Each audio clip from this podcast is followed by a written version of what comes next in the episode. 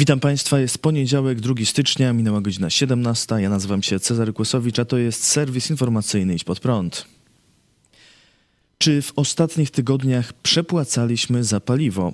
Od 1 stycznia wróciła wyższa stawka VAT na paliwa, jednak ceny na stacjach praktycznie się nie zmieniły. Jak to możliwe? Otóż Orlen z dnia na dzień obniżył hurtowe ceny paliw. Zwrócił na to uwagę ekonomista Rafał Mundry, który napisał na Twitterze: Cuda na Orlenie. Hurtowe ceny potaniały z dnia na dzień o 12%. I faktycznie 31 grudnia na przykład hurtowa cena benzyny Eurosuper 95 spadła z 5936 zł na 5245 zł. VAT na paliwo rośnie z 8% na 23% i jak dziś obniżą, a jutro dodadzą VAT, to wyjdzie na to samo. Kierowcy przepłacali 700 zł na tonie, PKN Orlen. Skąd ta zmiana? Pyta Rafał Mundry na Twitterze. A co na to Moskwa? Anna Moskwa, minister klimatu i środowiska, pytana o sprawę w RMFFM, powiedziała: Najważniejsze, że te ceny nie wzrosły i taka była zapowiedź. Gdyby były jakiekolwiek nieprawidłowe zachowania na rynku, zawsze mamy Urząd Ochrony Konkurencji i Konsumentów, który może interweniować. Jeżeli takiej interwencji nie ma, nie ma kontroli, nie ma wniosków z kontroli, oznacza, że sytuacja jest stabilna i prawidłowa. Interwencja może jednak być, bo zgłoszenie sprawy do UOKiK zapowiedziało już Miejskie Przedsiębiorstwo Komunikacji we Wrocławiu. Krzysztof Balawejder, prezes zarządu MPK Wrocław, napisał na Facebooku: 967 tysięcy złotych więcej za paliwo w samym tylko grudniu. O tyle więcej wydaliśmy na olej napędowy do tankowania naszych autobusów, pomimo niskiej ceny ropy na giełdach światowych. To cena, jaką wszyscy płacimy za monopol Orlenu kierowanego przez Obajtka, a nadzorowanego przez Sasina i Morawieckiego. Pieniądze te powiększają i tak rekordowe zyski Orlenu. To nie jest wolny rynek, to jest okradanie nas przez partię władzy. Przestrzegałem przed tym na spotkaniach z mediami w ubiegłym roku. Dziś widać, że miałem rację. Wierzę, że uda się jeszcze zatrzymać ten fatalny dla naszej gospodarki i naszych portfeli projekt. Jeszcze dziś wystąpię do Urzędu Ochrony Konkurencji i Konsumentów z wnioskiem o pilne zbadanie praktyk monopolistycznych PKN Orlen. Papież Benedykt XVI nie żyje. Emerytowany papież zmarł w sobotę rano w rezydencji w Watykanie. Jak przekazał dziennik La Nation, ostatnie słowa Benedykta brzmiały: Jezu, kocham Ciebie.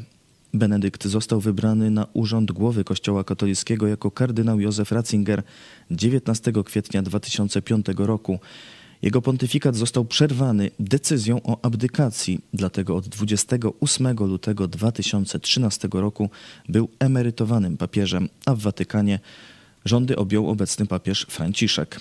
Ksiądz profesor Andrzej Kobyliński i pastor Paweł Chojecki komentowali dziś w telewizji Idź Pod Prąd przesłanie i dorobek zmarłego papieża. Przypominali, że pielęgnował on chrystocentryczną wizję chrześcijaństwa, czyli stawianie w centrum Jezusa Chrystusa jako Boga i Zbawiciela. Rozmowa dotyczyła także m.in. politycznego znaczenia pontyfikatu i abdykacji papieża Benedykta XVI.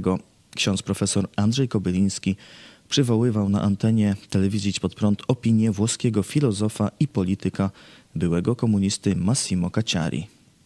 I po abdykacji Y, napisał y, taki tekst bardzo przejmujący Massimo Cacciari, którego główne wyrażenie brzmiało tak, brzmiało tak: abdykacja to jest finis Europy.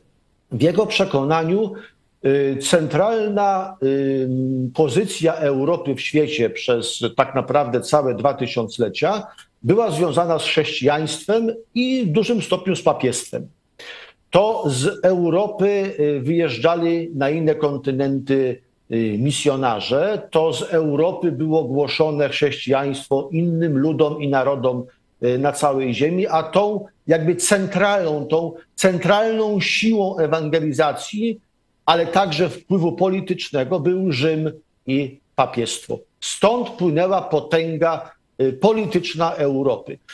I wraz z abdykacją Ratzingera wraz z odejściem pewnego modelu papiestwa, abdykacja zmieniła rozumienie papiestwa, czyniąc papiestwo bardziej taką demokratyczną instytucją i wraz z postępującym ateizmem czy sekularyzacją Europy, wraz ze słabnącym papiestwem i wraz ze znikaniem chrześcijan z Europy, Europa traci tę centralną pozycję w świecie. W związku z tym ja się zgadzam z tą opinią Massima Cacciarego, że abdykacja Józefa Ratzingiera to jest taki symboliczny zwrot w dziejach Europy, gdy chodzi o słabnącą rolę polityczną i kulturową naszego kontynentu. Dzisiejszy program zatytułowaliśmy właśnie w tym duchu Papież umarł też troszkę bardziej symbolicznie niż tylko jeśli chodzi o fizyczną śmierć. Benedykta XVI. A jeśli chodzi o polityczne znaczenie, to myślę, że to był ostatni człowiek w Watykanie, e, który jeszcze opowiadał się za takim chrystocentrycznym rozumieniem naszej cywilizacji i ostrzegał przed islamem i innymi religiami. Polski rząd słabo walczy z korupcją. Najwyższa Izba Kontroli zbadała rządowy program antykorupcyjny na lata 2018-2020. Efekty są słabe. Jak czytamy na stronie NIK, program wdrażany był z opóźnieniem i nie został w pełni wykonany. Nie zrealizowano kluczowych działań, m.in. nie uchwalono ustawy o jawności życia publicznego oraz nie wdrożono modelu dotyczącego oświadczeń majątkowych ze względu na nieprzyjęcie ustawy prawo antykorupcyjne. Choć głównym celem programu było w szczególności realne ograniczenie przestępczości korupcyjnej, to przyjęte w nim mierniki realizacji tego celu w żaden sposób nie mierzyły zmian w zakresie skali przestępczości korupcyjnej w naszym kraju. NIK podkreśla, że od 2015 roku Polska coraz gorzej wypada w rankingu Transparency International określającym postrzeganie zagrożenia korupcją w danym kraju. Organizacja wyznacza indeks percepcji korupcji. Wartość 100 oznacza znikomą korupcję, a 0 wszechobecną korupcję. Dla Polski wskaźnik w 2015 roku wynosił 63 punkty na 100, a w 2021 już tylko 56. A w Polsce korupcja ma miejsce nawet w święta Bożego Narodzenia. Centralne Biuro Antykorupcyjne poinformowało, że 25 grudnia funkcjonariusze złapali na gorącym uczynku pracownika Starostwa Powiatowego w Starogardzie Gdańskim oraz słupskiego przedsiębiorcę.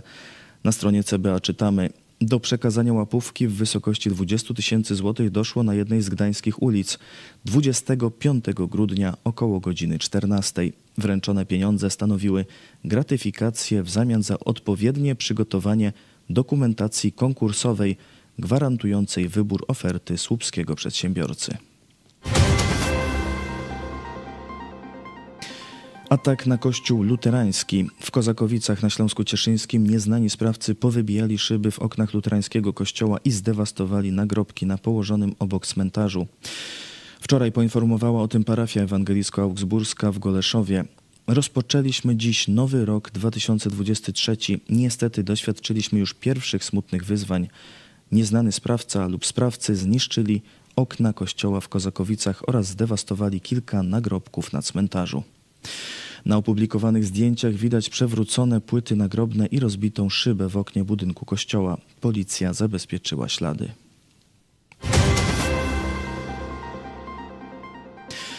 Sukces obrony lotniczej Ukrainy. W noc sylwestrową Rosja zaatakowała Ukrainę używając kilkudziesięciu dronów irańskiej produkcji Shahid. Wszystkie zostały zestrzelone. 13 jeszcze w 2022 i 32 już w 2023. W sumie 45 dronów zestrzeliła w noc sylwestrową obrona lotnicza Ukrainy. Nowy rok, nowy dzień, nowe wyniki, powiedział prezydent Wołodymyr Załęski. Gdy w nowy rok w Kijowie rozległ się dźwięk syren alarmowych, mieszkańcy krzyczeli z balkonów chwała Ukrainie.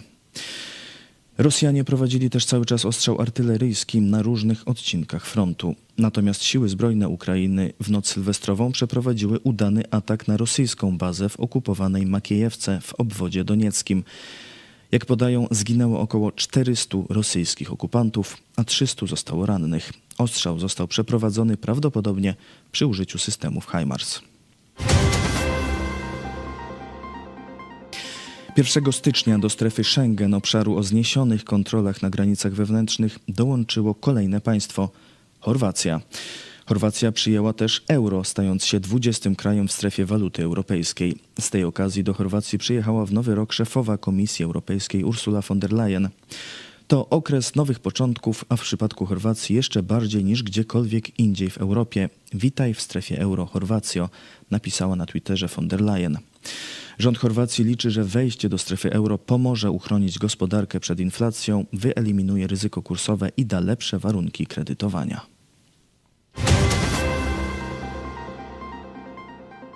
To wszystko w tym wydaniu serwisu. Dziękuję Państwu za uwagę. Kolejny serwis jutro o 17, a jeszcze dziś w telewizji Idź Pod Prąd o 18.